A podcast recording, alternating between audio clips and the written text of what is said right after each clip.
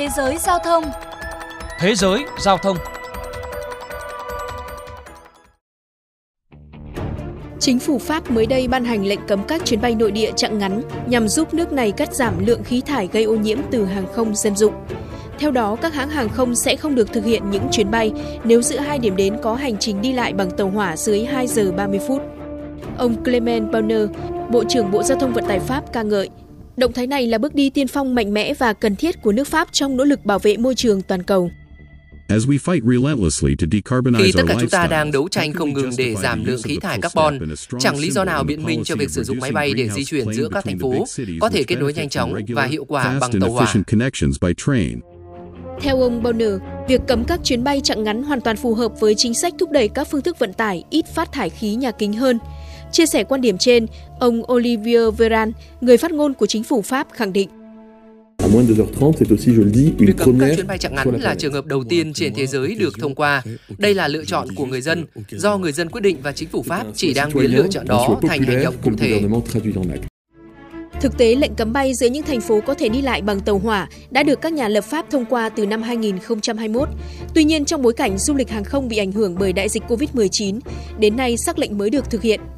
Sau quyết định của chính phủ, nhiều người Pháp cũng bày tỏ quan điểm tích cực, đồng thời kỳ vọng kế hoạch này có thể góp phần bảo vệ môi trường, thay đổi chiến lược phát triển giao thông ở cấp quốc gia. Anh David Bruno, một người dân Paris, bày tỏ.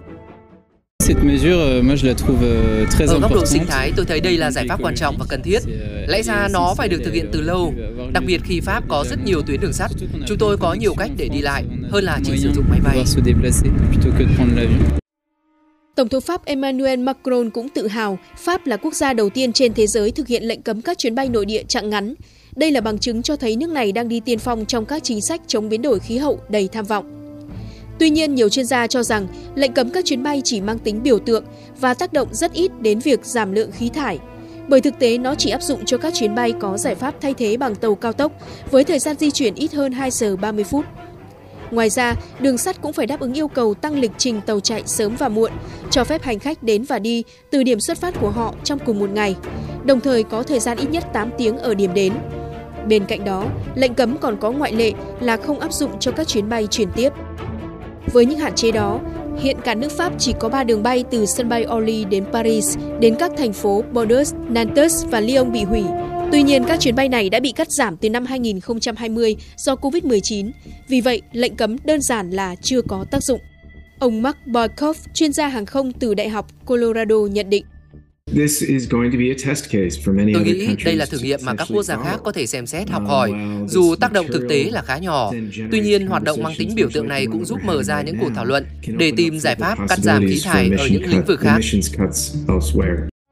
Các chuyên gia cho rằng lệnh cấm nghe có vẻ là một ý tưởng hay để giúp chống biến đổi khí hậu, song những ràng buộc đi kèm đã hạn chế nghiêm trọng phạm vi ảnh hưởng của nó. Theo ông Laurent Donsell, giám đốc điều hành Hiệp hội Hàng không châu Âu, đây dường như chỉ là lệnh cấm tượng trưng và thực tế tác động không đáng kể đến giảm lượng khí thải carbon. Được biết, lệnh cấm các chuyến bay chặng ngắn dự kiến áp dụng trong ít nhất 3 năm, sau đó chính phủ Pháp sẽ phân tích tác động của nó trước khi thực hiện những bước đi mới. Hiện Air France là hãng hàng không đầu tiên cam kết tuân thủ quy định, đổi lại, hãng này sẽ nhận được gói hỗ trợ tài chính liên quan đến dịch COVID-19. Trước đó, Bộ Giao thông Vận tải Pháp cũng cho biết sẽ áp dụng mức phí khí thải cao hơn đối với người sử dụng máy bay cá nhân vào năm 2024. Thực tế, Pháp không phải là quốc gia châu Âu duy nhất áp dụng chính sách cứng rắn đối với các chuyến bay ngắn. Nhiều nước, trong đó có Áo, Đức, Tây Ban Nha, cũng đang vạch kế hoạch cắt giảm các chuyến bay chặng ngắn để thay thế bằng lộ trình tàu hỏa phù hợp.